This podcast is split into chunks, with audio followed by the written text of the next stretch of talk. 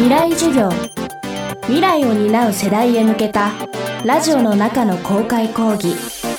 今週の講師は歌手でバンドゥーラ奏者のナターシャ・グジーです。未来授業。今週は私のふるさとウクライナについてお話ししたいと思います。未来授業。この番組は暮らしをもっと楽しく快適に川口義賢がお送りします今年2月24日に世界を震撼させたロシアによるウクライナへの侵攻。あれから半年が過ぎましたが戦争はまだ終わっておりません。この半年の間一人のウクライナ出身の歌手が祖国への祈りを込めて日本で歌い続けています。バンドゥーラというウクライナの民族楽器を奏でながら歌うその人の名前はナターシャ・グジーさん。今週の未来授業ではナターシャさんのインタビューを彼女のライブ音源とともにお届けします。聞き手は東京 FM 後藤亮介記者です。未来授業1時間目。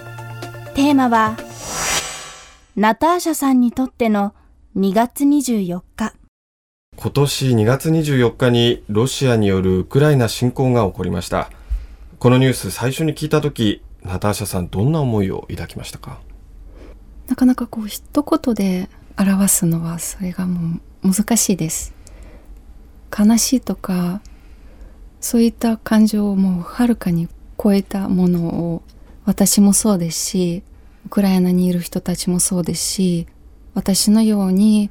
ふるさとを離れているクライナの人たち、まあ、それこそ日本にいる大勢のウクライナの人たちもそうですしもう一言では言い表すのは難しいです。まあ、でも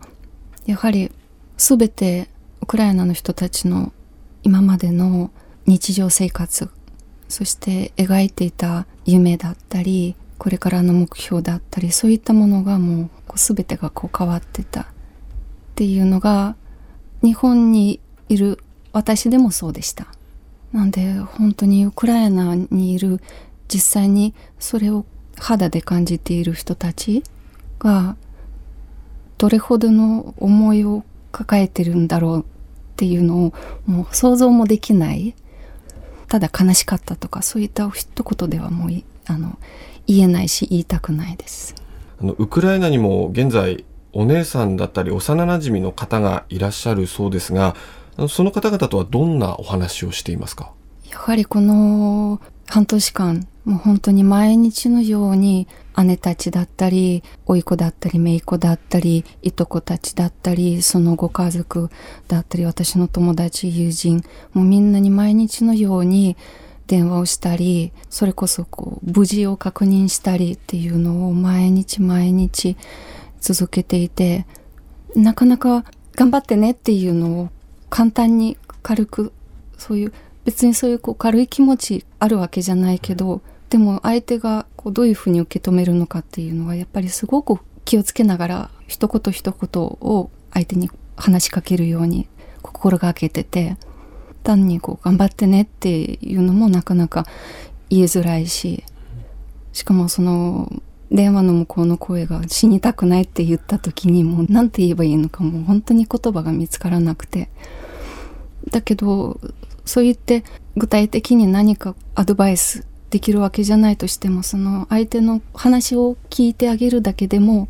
向こうがもしかしたら心が少し軽くなるんじゃないかなとか。だから話をできるだけ聞くっていうのも心がけたりしていましたし。でも本当に姉たちのことも心配ですし、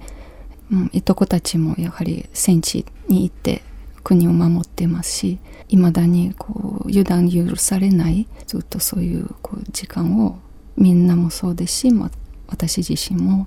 時間を過ごしてます。未来授業今週の講師はウクライナ出身の歌手ナターシャ・グジーさん。今日のテーマはナターシャさんにとっての2月24日でした。明日はナターシャさんが行っているウクライナへのチャリティーライブ CFU47 について伺います。ナターシャ・グジーさんのコンサートが10月26日水曜日、葛飾シンフォニーヒルズモーツァルトホールにて行われます。その他、ナターシャさんの活動については、ナターシャグジーで検索をしてください。川口技研。階段での転落、大きな怪我につながるので怖いですよね。